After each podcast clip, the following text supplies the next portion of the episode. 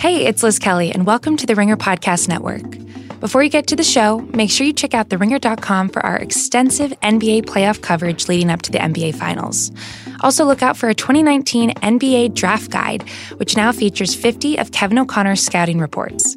The draft guide has a first round mock draft, big board rankings from our draft experts like Jonathan Tjarks and Danny Chau, and much more to come leading up to the draft itself on June 20th. Once again, check out The Ringer's 2019 NBA Draft Guide and all of our NBA coverage over on TheRinger.com.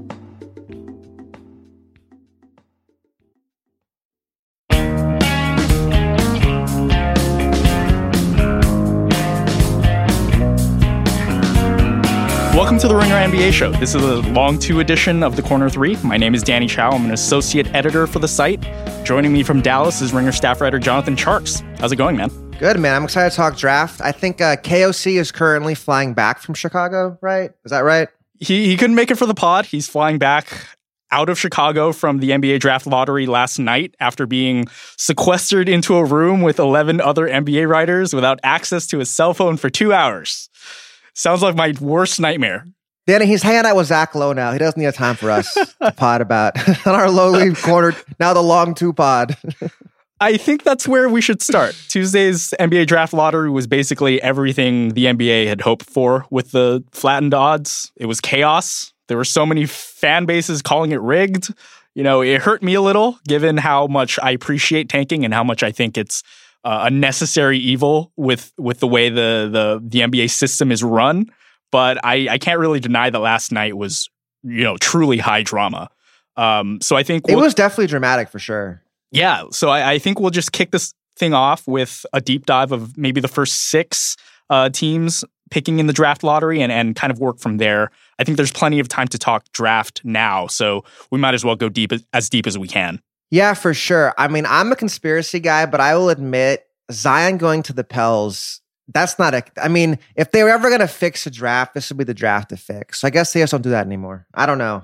So are are now are you saying that this would be a fix? Like the Pelicans getting Zion is kind of See, like I feel like the NBA wouldn't want that really. Yeah, right. Because like, to me, that says like the NBA is not fixing these number two with Memphis too. These are two teams that have been in the headlines about you know, oh, are they going to stay in their team? Are they going to stay in their city? Are they going to stay uh, for the foreseeable future? So like, I I kind of don't really see it, but you know, you know, of these top six teams that are picking first in the lottery. There kind of seems to be a pattern that's emerged, right, Tjarks, in terms of how their teams are built. We were kind of game planning this, and it feels like this year really the top four, all four are kind of this weird in between stage, right? Between like they've got veterans and they bring in young guys, and how do you find that balance? And how do veterans deal with being having younger guys in the team? So it's just hard at the top. Right. Anthony Davis, do you think he's going to stay in New Orleans? Think he wants to stay and play with Zion? Do I think he wants to stay? No, I don't think he wants to yeah. stay, but I think I think David Griffin kind of has all of he has all of the cards now. Like he, it doesn't really matter at this point. Like he can kind of wait this thing out as long as he wants to because he has the crown jewel of the draft and he has the crown jewel of maybe the next few drafts. I think he, I think Zion might be the best prospect we'll see in a while. I don't know. You're you're more on top of the 2020 2021 drafts. I don't know. yeah, we're we're really looking at like Zion and and maybe like Emoni Bates in in maybe Ooh, three years. Yeah, he's, he's, supposed to be like the next big thing. He's going to be good, but I think I think in terms of a, a, guy who can kind of completely change the way the game is played. Uh, Jay Williams had kind of talked about this yesterday during the draft uh, broadcast. He's like, he he went through the draft and kind of looked at all the players that really changed the way that we saw the league. And I think, yeah, no, he's right. Zion is one of those guys because we just haven't seen a guy with his unique skill set um, kind of lead a team before. I mean, it'd be crazy to think him and AD together. And then there's like, it's like, could it be like Simmons and Embiid though if they played together? Do they both want to attack the rim? Would it make sense? Or would it be like Randle and AD all over again? Right.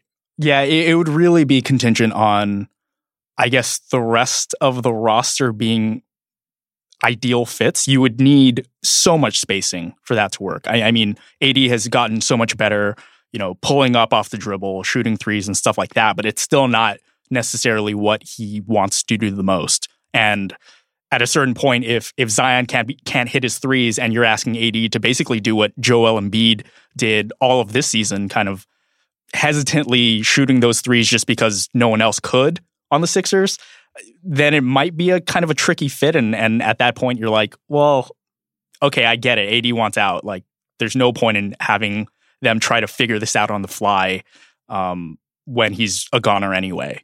See, that's what I'm thinking. I think like you know we all love Zion, but if you're Anthony Davis, it's like I've been losing for seven years, and I have to wait like I don't know three or four years for this guy to really figure it out to get into his own. Like by the time AD's 30, Zion's 22. I don't really know they don't want to wait for Zion to figure it out. Right. Oh man, that that is that is impossible to think. And yeah, I, I, but I was thinking about it. Time comes like, at you fast, Danny. I was like, if if AD is like, I still want to play for the Lakers. I mean, between playing for what an 18 year old Zion and a 34 year old LeBron James, that's 16 years of difference. Yeah, it almost feels like it's um like it was like too hot, too cold versus just right, which you can get into a little later. Like, what would be the best spot with for AD? But I mean, I do, I do get the appeal. I mean, right? AD, Zion, and Jrue Holiday is. I mean, that's a pretty nasty big three too. That yeah, that the defensive potential with those three would be off the charts, and and you're you're basically asking for you have three guys across the positional spectrum that can create out of the pick and roll um, who have good vision and who have good instincts uh, creating for others. Whew. You, I mean, yeah, you you basically surround them with big wings who could shoot threes, which you know it's not easy to find. But like, if you can find those guys, you know, put put Kenrich Williams out on the court a little bit longer and hey, just, just have a nice. bunch of Kenrich, big dudes. TCU. You know, just have a bunch of big dudes on the floor and Jrue. I don't know. It could work. It it's crazy because like you have these two wild extremes, right? You could try to go like all in now with uh, Zion, Jrue, and AD, or you could like do a process times 10 and you could process AD and process Jrue again and like try to get as many draft picks around Zion as you possibly could. Right. Like, right? What if you put both those guys in the market? How many young guys could you bring in? You could have like 10. you know what I mean? Like it's crazy. I mean, so I mean, I get the, I guess at this point we we would have to start listing the possible Anthony Davis trades and and, and kind of rank them by favorability. Uh, I mean, where where do they even start looking? I, I, I guess the Celtics one, right? Well, to me, there's four teams that jump out, right, that can make big offers. So Clippers, Lakers, Knicks, Celtics. They could all make, you know, just throw a huge amount of young guys and picks at them. And there's also like the dark horse possibilities, like the Nuggets maybe could get in on it, or a number of teams. But to me, like I'm thinking about it, right now, I think I'm like the Clippers the most. Really? If I could get SGA, Landry Shamet, Zubac, and then like a bunch of picks, that's that's two for sh- that's a starting backcourt right there. SJ and Landry Shamet. And I think SJ could be an all-star point guard. Landry Shamet could be like next great, you know, catch and shoot two guard. Right. With Zion, that'd be a pretty nasty top 3. And so to balance out the the money, would you need to include like Danilo Gallinari? Or would no, you... because the Clippers have a bunch of cap space. Oh yeah, you're right. You're just trading Davis in the cap space. Oh, that's interesting. And then if you get Davis in LA, and then maybe you can pair him with Kawhi Leonard instead of pairing him with LeBron or Zion. Right.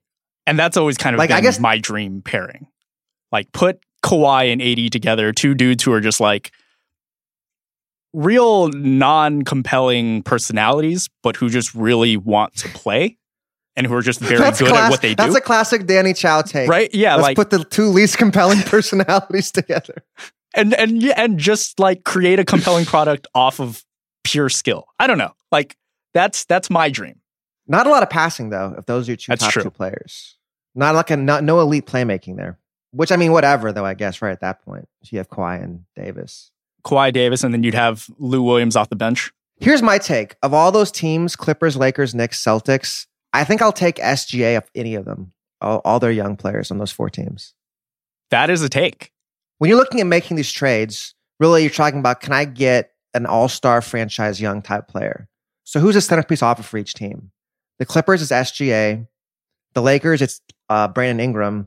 I like Ingram a lot, but with this whole blood clot thing, I mean, how can they even trade for him, right? Right. I mean, who knows at this point what's up with him? The Knicks, it's The It's the, centerpiece offer it's is the third pick. It's the third pick. No, the, the third pick. Yeah, right. and like to, to me, if I was drafting SGA this year, to me, he's the number two player in this draft easily. And then of course, Celtics would be Tatum.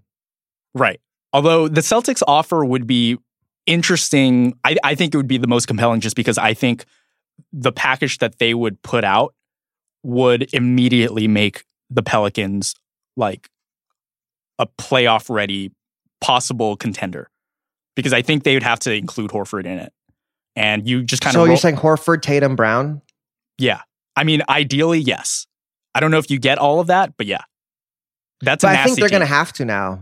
If the other teams are in the market and if AD's up for sale, like they're going to have to go all in. Mhm. But then what does Kyrie do, right? Right. What if Kyrie leaves? Then it's Gordon Hayward and Anthony Davis and Terry Rozier. and then Davis is like, ah, what am I doing here? I mean, but think about it from the Pelicans' perspective. That's that's Jrue Holiday, that's Jaylen Brown, Jayson Tatum, Zion, and Al Horford. That's pretty nice. That's Jrue a- Holiday with those guys is nice. That's a pretty nice team. That's a that's an extremely strong defensive team. And then you can kind Dude, of have Horford, Zion, Tatum, Brown, Holiday. Yeah, that is nasty. Yeah. If they see if they can get that, that's a and and like look, Al Horford probably leaves after after one season, but like you're fine with that. And the thing with Horford, though, so he has a player option for his last year, and that's due on June 29th before free agency starts.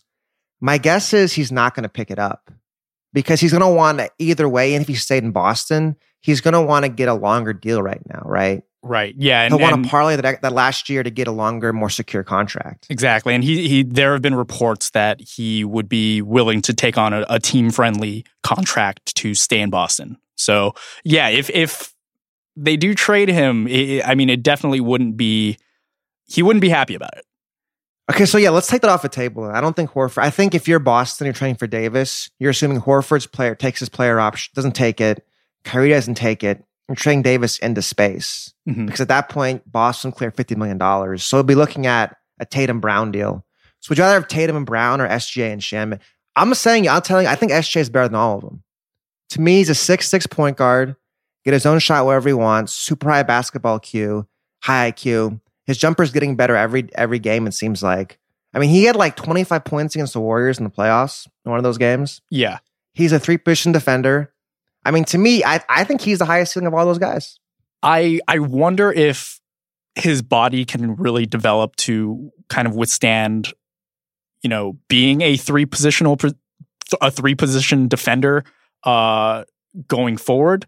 I don't I don't know if he necessarily has the frame for that. Like I I I look at a guy like Frank Ntilikina, who is like nowhere near as good as SGA, but he does have the frame to actually develop into one, despite being you know labeled a point guard entering the draft. Um, I wonder how his body develops, but yeah, no, you're right. His skill his skill set is almost ideal for the the type of you know point guard that that most teams are looking for these days. And then if you look at it like with Shamet too, like Shamet was probably this, he was probably like the biggest surprise of his rookie class, right? Yeah. Like I ma- imagined Shamet playing off Zion. Yeah. How many open threes he's going to get? Right. Yeah, and and Shamet ha- is like one of the plus minus net rating gods. Like whenever he's on the floor, he just makes the team better just because he knows exactly what he's doing. He's basically another JJ Redick on the floor. I don't know. That's what I'm. That's what I'm thinking. If I'm the Pelicans, then I guess we should talk Lakers too, right? Lakers and the Knicks would be in that mix also. Right. So the Lakers probably be Lonzo, Kuzma, Ingram, and the pick is their trade. hmm Yeah, w- I mean, with the Lakers, it, it really boils down to like, okay, can can the medicals, you know, clear Brandon Ingram completely? Like, will will there be a lingering scare? Will there always be a lingering scare that you know the the blood clots can can kind of resurface? Um, I I think he's still the biggest talent of the haul that that they can get out of any of these teams. Um, but yeah, I think I think that is such a you know it, it's a factor that that definitely kind of diminishes the Lakers deal or their offer. I mean, it, it almost got underplayed. I felt like so much was going on when it happened, but like that's like a franchise changing diagnosis. I mean, obviously, life changing diagnosis for him. We don't want to play that either. But I, I, to me, I just know how you can trade Anthony Davis for a guy who might never play again or who Right. might always have it hanging over his career. Right. Look, do the Knicks have a credible offer, to be honest? I guess in comparison to the rest of these guys, I'm gonna say no. No, so you have number three, Kevin Knox. You probably got to throw Mitchell Robinson. He had a really good rookie year. Yeah. So Knox, Robinson, number three pick, Dennis, Trier. They got a lot of young guys, but I don't know. They have a lot of young guys, Mitchell they all, Robinson's probably the best prospect. Right? they all kind of feel like B minus guys, like at, at their very best, you know? Like, Robinson, though, Yeah. yeah, a huge surprise. Uh, a true, like, shot blocking savant guy who can, like, I mean, with him and Zion together, like, how many threes are getting blocked? yeah. Though I guess you wonder if you're building around Zion, do you want a non-shooting big, no Right. matter how good defensively he is?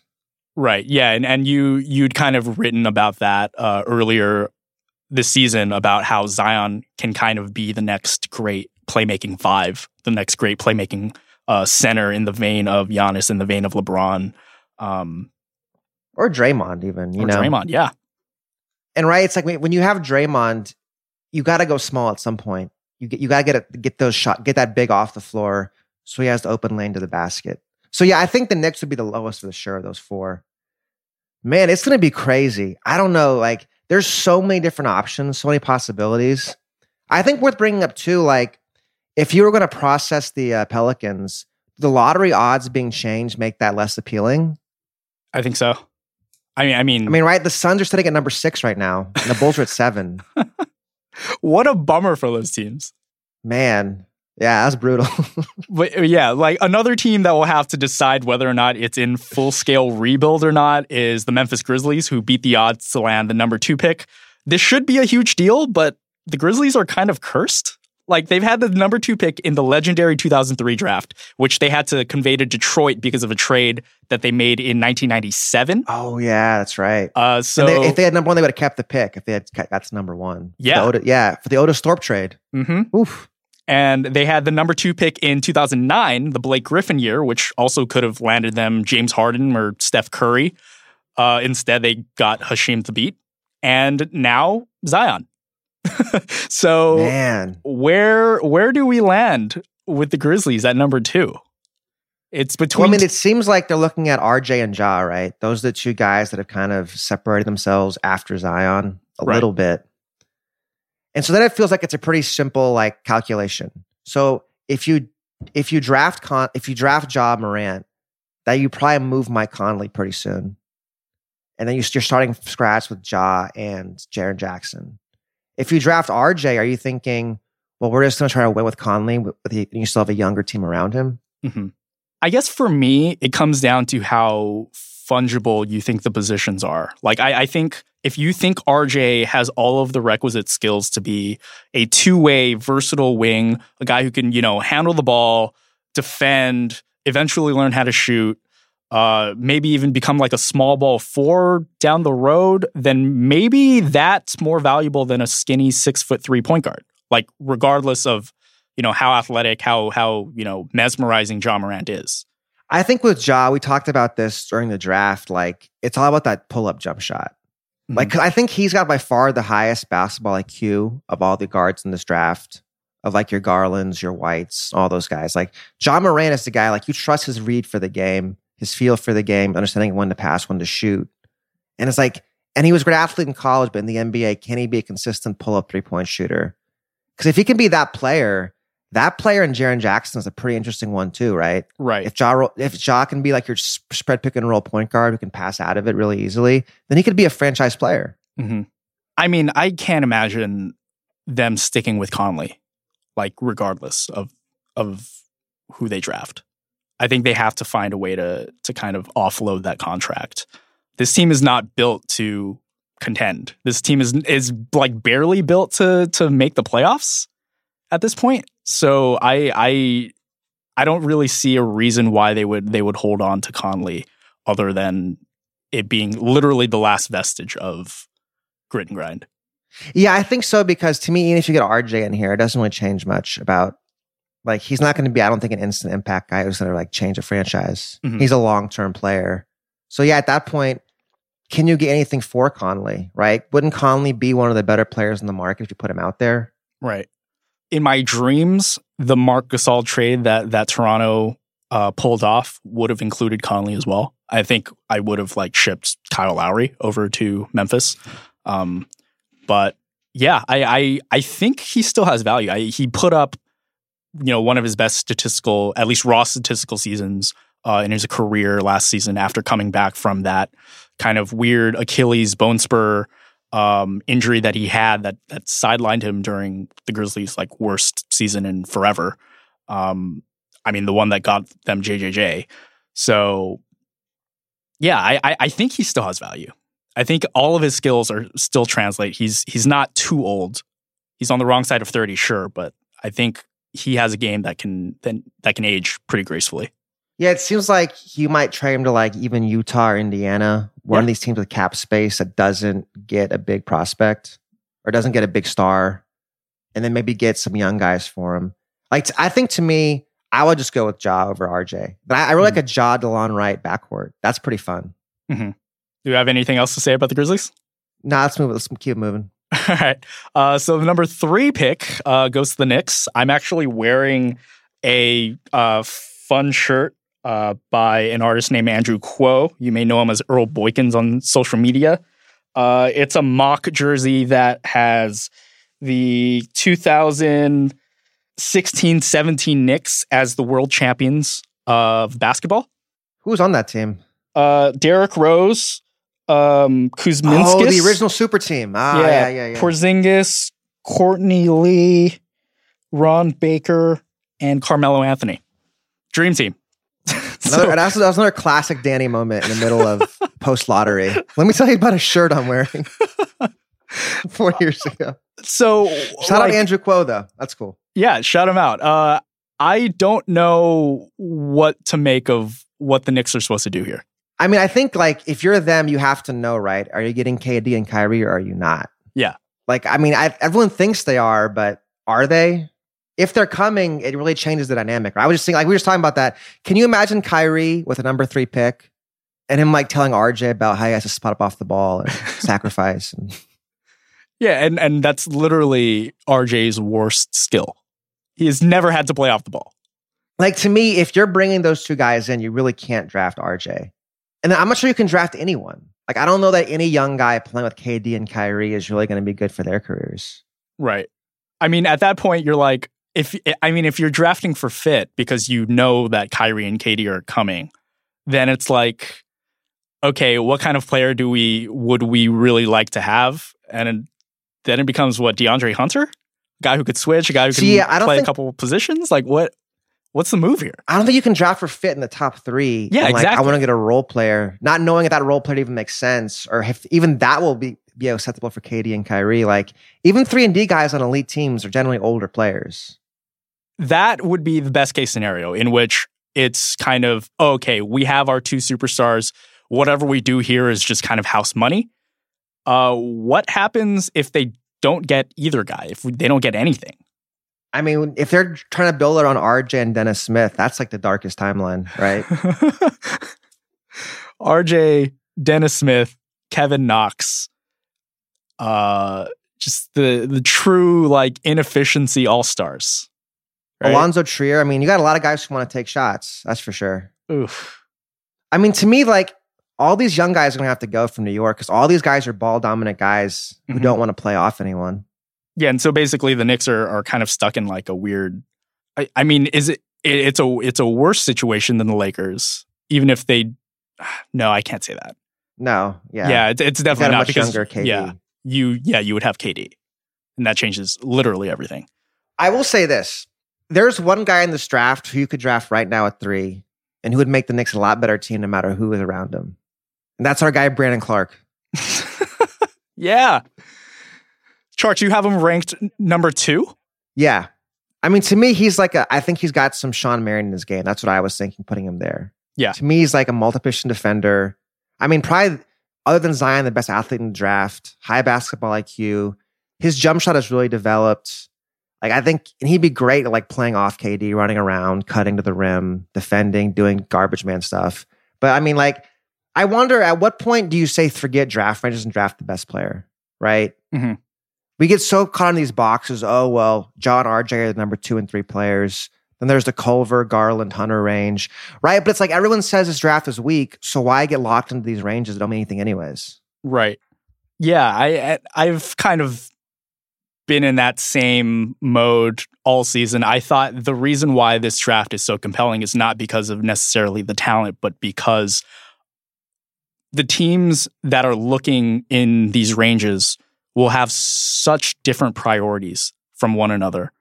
And that is going to shake up the draft. I think it'll shake up the draft in ways that we haven't seen since like maybe 2016, but even 2016 it was because the the Kings were doing some wild, wild stuff that was just like, what is going on? Like, Thon Maker went ten, and then Papagiannis went what eleven or twelve, something like that. it Yeah, was just like yeah. random stuff started happening. Whereas here, I think it's really like, okay, each team has their own set of priorities, and there just aren't that many guys that have the talent level that would kind of override, you know, a team's general game plan. I think it's going to be pretty interesting. Yeah, it's crazy. Like even even in any most drafts, like you're like, okay, who's the third best player? Who's the fourth best player? Let's let's debate RJ and Job. But you look at these teams, it's really about fit in the NBA, their picture, their their place in the league, their free agency status. Like I'm looking at this, like I feel like there's almost no chance the Knicks and the Lakers make these picks, right?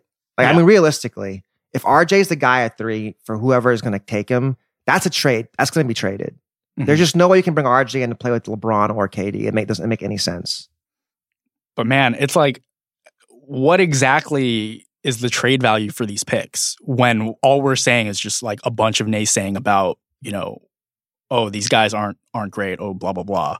Like, what can they? That's the other get? question too, right? Who's trading up into this draft? Yeah, I mean, I think KOC had a good point in his little breakdown. We're talking about trading down. Mhm. That might be the way to do it. Like, go, you trade three spots back and get a veteran.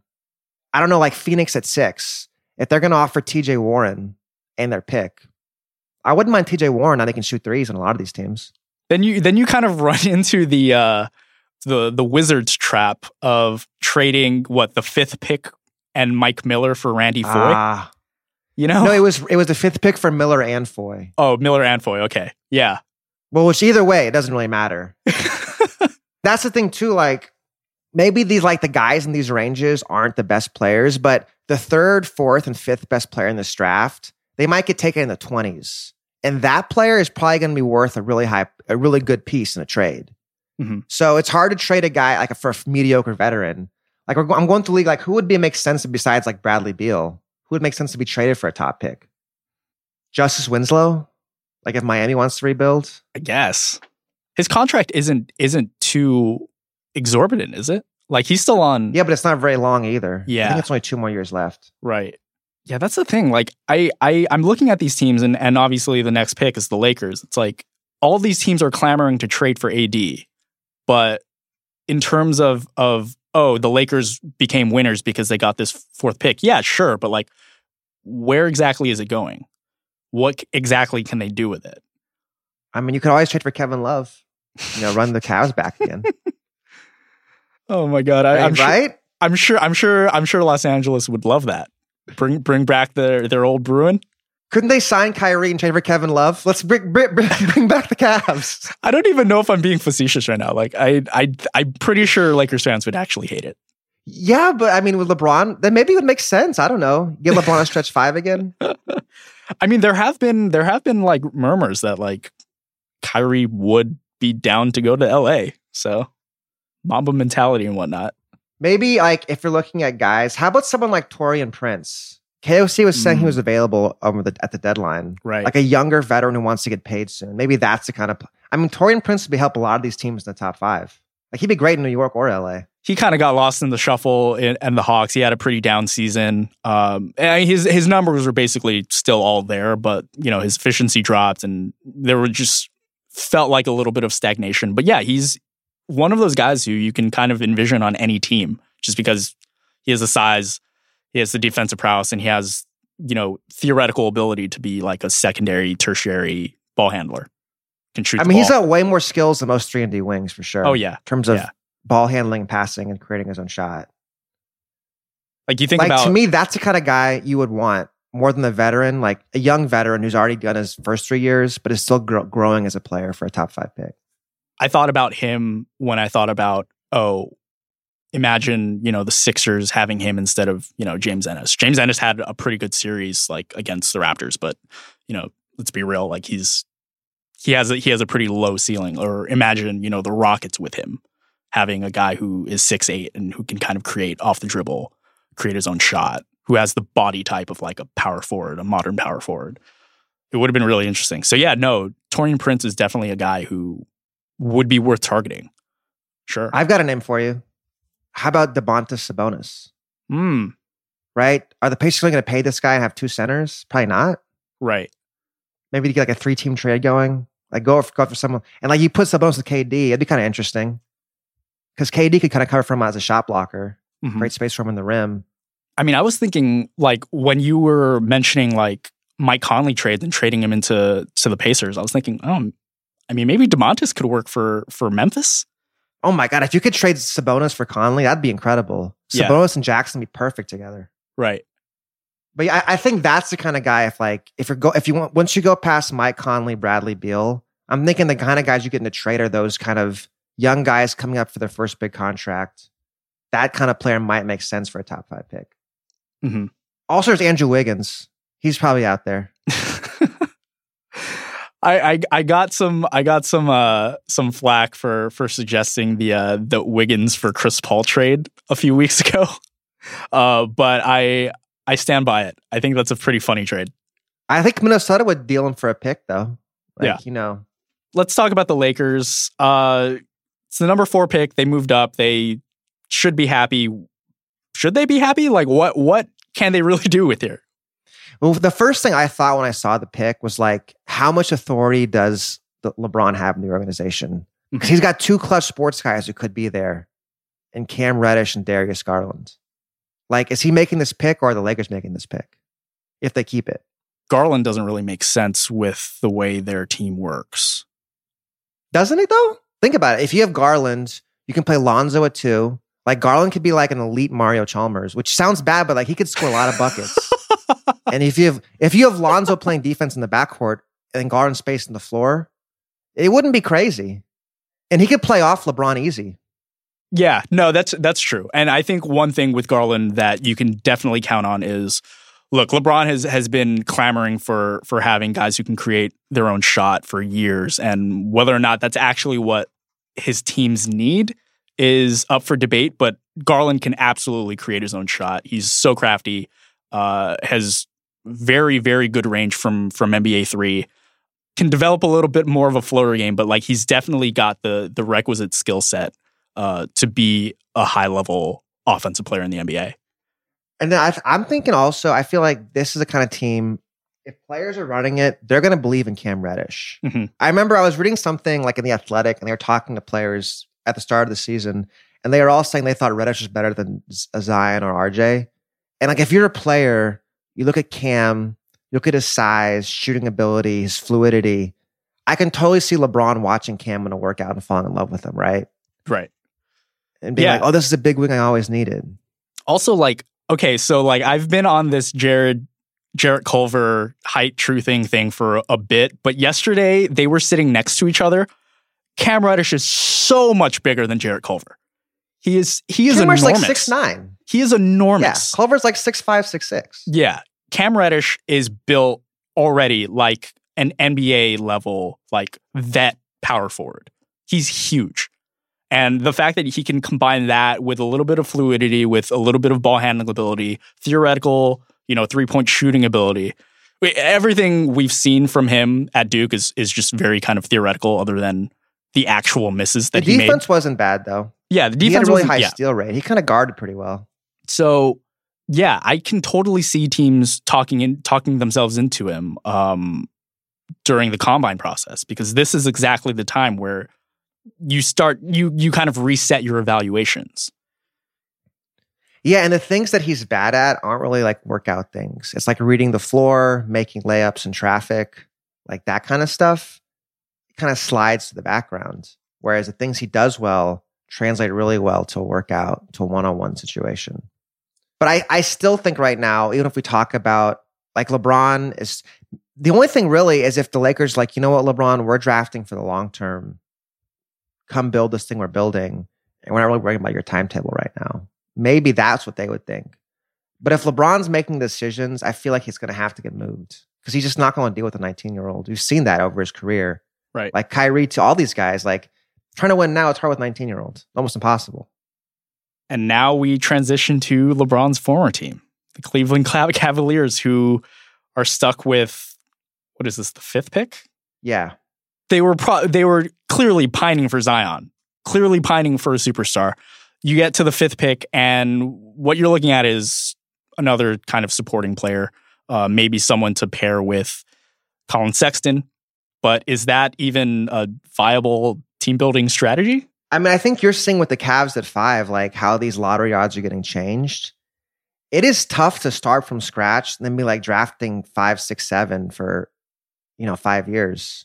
You could go absolutely nowhere, right? Yeah, as the Magic can attest for years. Right? Sexton was the eighth pick last year. Yep. Or I think, yeah, he was the eighth, eighth or seventh. And just like the odds of getting an all star at that point are pretty low. So to me, like, I don't even know. I guess you build around Collin Sexton, right? We weren't either one of us really a, a big Sexton guy. Yeah, I, I, I was a scoring guard. pretty low on him. I mean, he shot the three very well, uh, and you know he shot the mid range fairly well. I just don't trust his instincts in the pick and roll, and I don't know how a guard his size can kind of really fare if if you can't really navigate the pick and roll well. Um, so I'm I'm not bullish on building around him as like a, a cornerstone, but at this point, like what what else are you really doing? What else can you really do? Yeah, it's tough because, and not only that, if you have Sexton running, like holding the ball most of the game, you'd better have a guy who can shoot around him because he's not going to get very many chance to hold the ball beyond spot up threes. So that, that's what I worry about with like a Jarrett Culver. Yeah. Like if he goes to Cleveland and he's spotting up off Sexton, is he really going to chance to show his game or is he really going to stagnate? Right. And and with Culver, it's it's a lot of again theoretical three point shooting ability. His his stroke isn't isn't beautiful. It's definitely not a consistent three point shot yet. And so you're asking him to play off the ball when he's a kind of guy who who can really kind of emerge and, and develop as a, a lead facilitator if, if a team wanted him in that role. I think he certainly has the craftiness. He certainly has the poise and, and the patience to do it. But yeah, it, it just kind of seems like an unlikely fit. But then, but then, what else can you do? Because you're probably not going to draft another combo guard, right? So like Coby White, Darius Garland, if they're there, are not going to be drafted. Mm. So then it's like DeAndre Hunter. Do you go for a bigger player? Do you go for like a, a spot up wing like Hunter? Do you go for a Jaxson Hayes even to pair with? Oh, to give him a, a, a better lob target. Yeah. This kind of like early mid lotto, like literally anything after the kind of Zion Ja race just gets kind of sad. It gets kind of really disappointing. Like it, you you really have to kind of dig to find out what you want from from these prospects. And then suddenly it, it goes back to everything that we've been talking about for this entire podcast. It's like you have to find the right fit because the because the talent's not going to override a lot of it. Yeah, I mean, I think yeah, it's just like you've got to be really aggressive building out your roster. Like you've really got to hope Cedi Osman becomes a long term piece if you're Cleveland, because you get you're going to have to have multiple young guys if you're not going to have a star. Right. So you start from scratch. Maybe you can can you trade Love for anything at this point? You think? Yes, I mean you can trade you can trade anyone, but are they getting to get value back though? yeah are they getting value back? I I don't I don't think so. It definitely wouldn't be the haul that they would hope for out of you know a guy they're paying thirty plus mil. Bleak yeah, I- times. I feel like if you're the Cavs, you better be drafting. I mean, I guess it's obvious, but like I think once you're at five, I would not even worry about these ranges. Like you just draft the, the player you think is the best and the best fit for your franchise, and just you know that's why you're there. That's why you make the big bucks to make these decisions. Right. Don't let people like us determine it by saying, "Oh, this is the draft range. Mhm. You have to draft DeAndre Hunter here because this is the spot he makes sense." in. to me, that's where you really, really get in trouble. Yeah, and and a similar team that that's kind of facing the same kind of, you know, identity crisis going forward. It's it's the Suns. You know, they they've kind of worked Booker into this lead guard role, but is that necessarily sustainable given his injury history? Do they want to have another, you know, primary guy to kind of offload his responsibilities? Do they draft a point guard? Do they or do they not? I feel like this one makes sense for Garland. I don't know, but then you're so bad on defense if you have Garland, Booker, and Ayton. But if you have Garland and Booker, you're shooting a lot of threes, right? Couldn't Mhm. that be like a Dame CJ thing eventually at the worst? Not at the worst, but like as a possible outcome. Right. And, you know, we haven't brought up Ayton yet. Ayton had, you know, a very efficient, you know, offensive season for the Suns, one of the most offensive seasons a rookie has ever had. Um, they they've clearly established a core that they that they like. Um, yeah, I, I think I think that's kind of the move, right? You want to surround Ayton with as many three point shooters as possible and as many guys who can kind of create off the dribble as possible.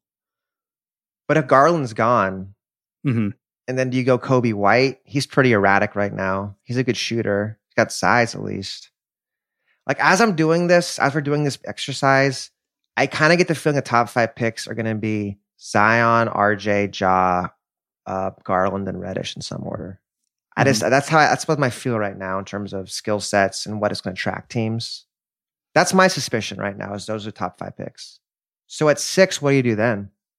Yeah, I think I I mean right after that, I think the Bulls and Suns are definitely most needy of just having someone who can play the point. So I think either of them would be fine with Garland or Coby White. I actually like Coby White for the Suns.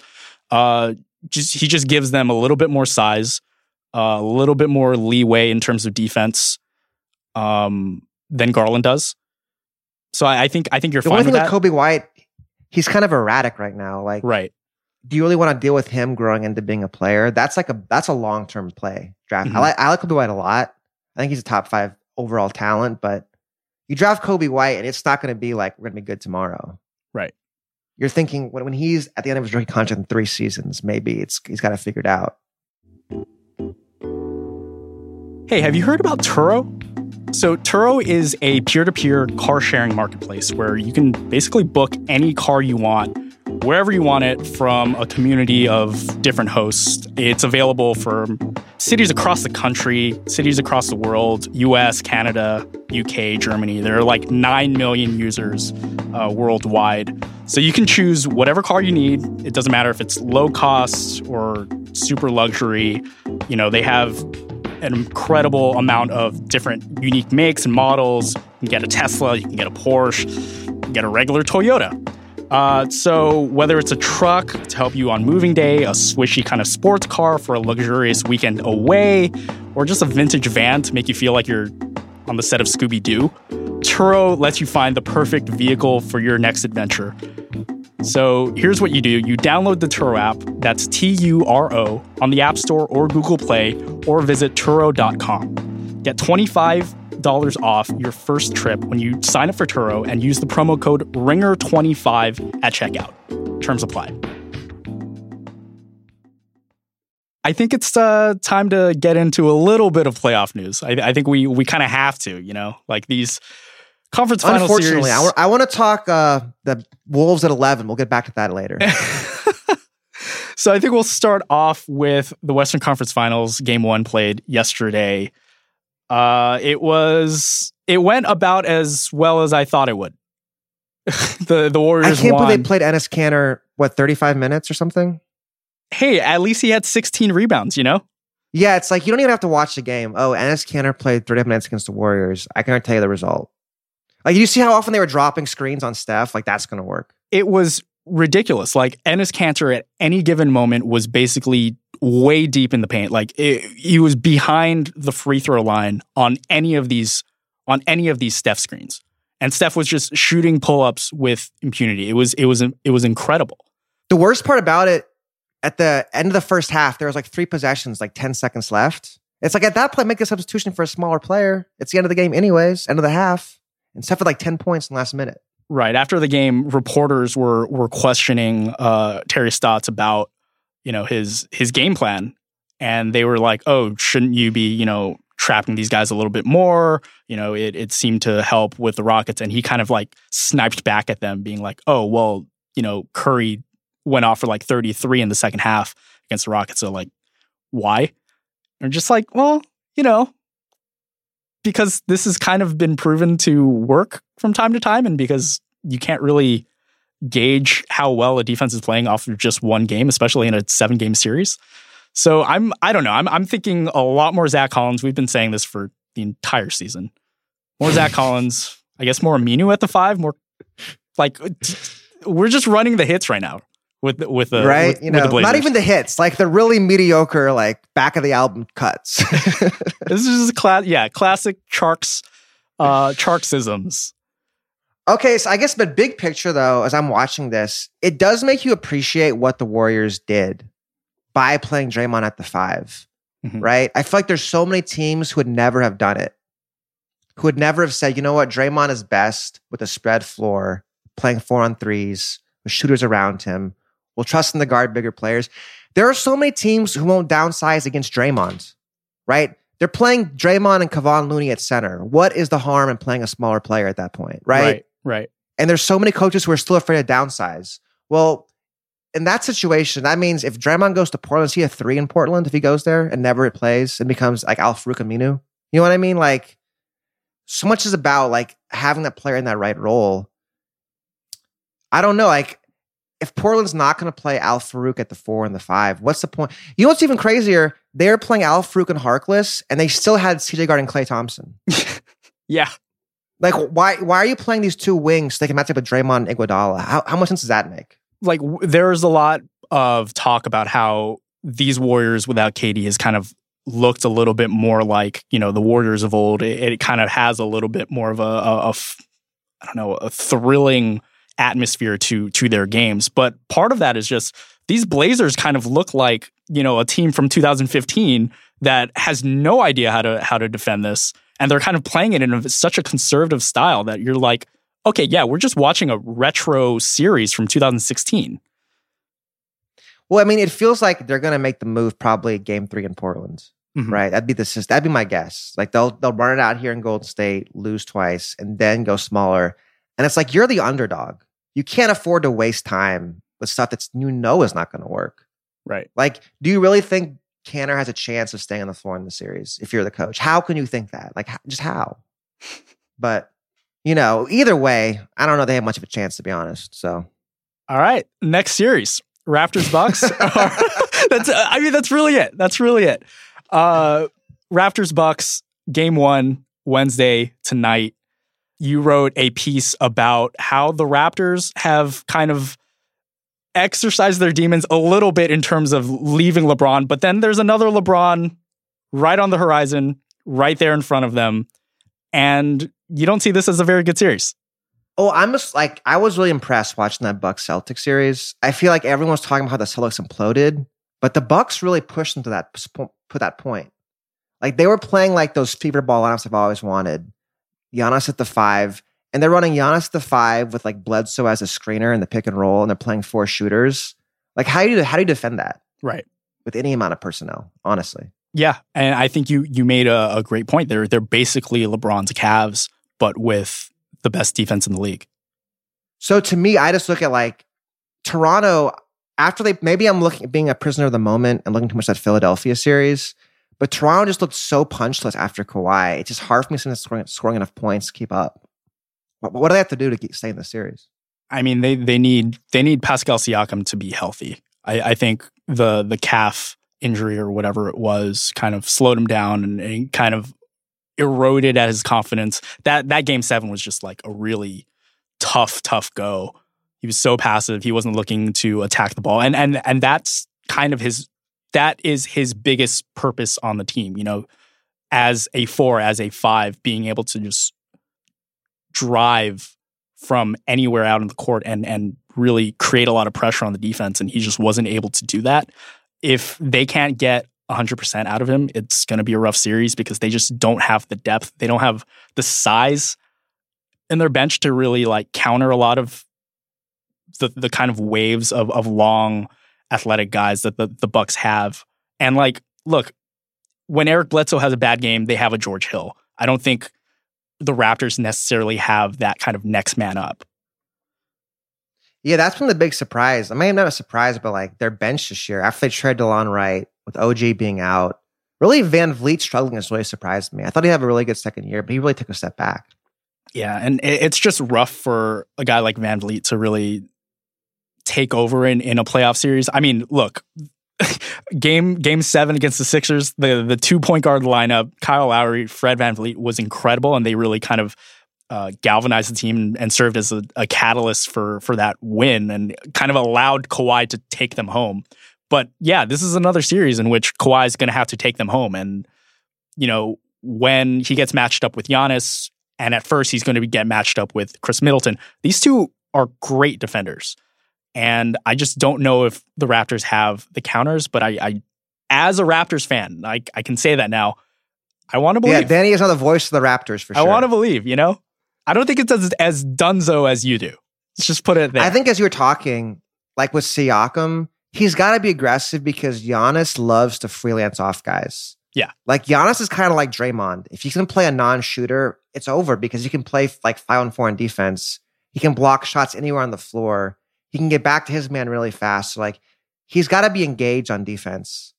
So I, if I'm trying to think of the Raptors, I probably need Kawhi to dominate Middleton to the point where Giannis has to guard Kawhi. That's step one. Mm-hmm. Like if Kawhi lets Middleton guard him, I think they have no chance. So step one is getting Giannis on Kawhi. And then if you have Middleton on Siakam, maybe you get Siakam going. And then, you know, it always goes back to OG in Toronto. I need my T800 lineup. I need it in this series. OG. I think they're going to play off Gasol and Ibaka so bad. They're going to yeah. attack them on offense and play off them on defense. No, absolutely, and and for I think for the Raptors to have a, a legitimate shot against this team, they need OG back, but it, it's not looking good.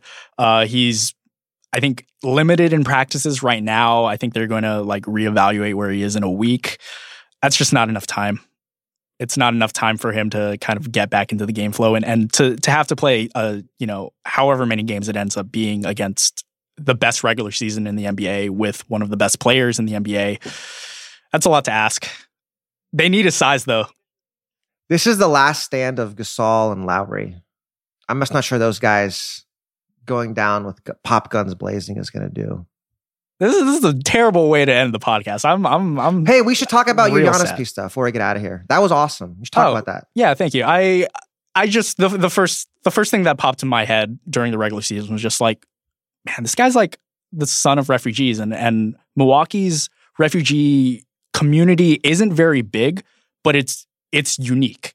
I think they have the biggest um, population of Rohingya, which is that was fast. Yeah, the, they they are an ethnic religious minority um, based in Myanmar, uh, which is facing you know obviously a huge refugee crisis, and they are some of the most persecuted um, people in the world, and they the lucky ones get to arrive in America, and it's just such a struggle for them to kind of adjust to life, but they've managed in in Milwaukee and they're and they're trying to build for a future. And I think Giannis being the kind of you know player he is, but also with the background that he's coming from, uh, can serve as a as a really strong you know example, a really strong symbol for for refugees uh, moving forward.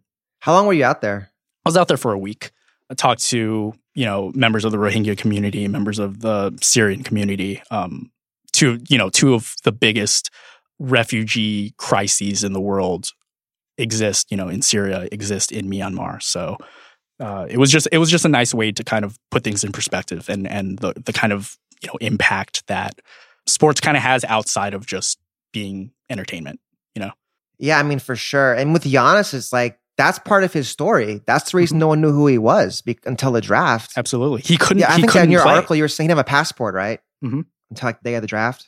Yeah, like he couldn't play for professional teams out in Greece. He couldn't play. You know how how they get discovered a lot of these international guys is you know through Hoop Summit, through you know these international those, tournaments. Those tournaments, yeah. He couldn't he couldn't travel outside of the country because he was undocumented. There was just no way for him to do it, and the Greek uh, government only gave him a passport a month before the NBA draft because he was going to kind of uh, paint them in you know a favorable light. But like there there is definitely opposition in the government that completely hate his guts. And it's like that's something that he'll have to deal with for, you know, the rest of his life. Yeah, man, it's definitely bigger than basketball. That was an awesome story. Check it out on the ringer today, or it'll be up there for a while, obviously. That was really cool. Yeah, that's all the time we have for today. Thanks for listening. Thanks to Bobby Wagner for producing. Until next week.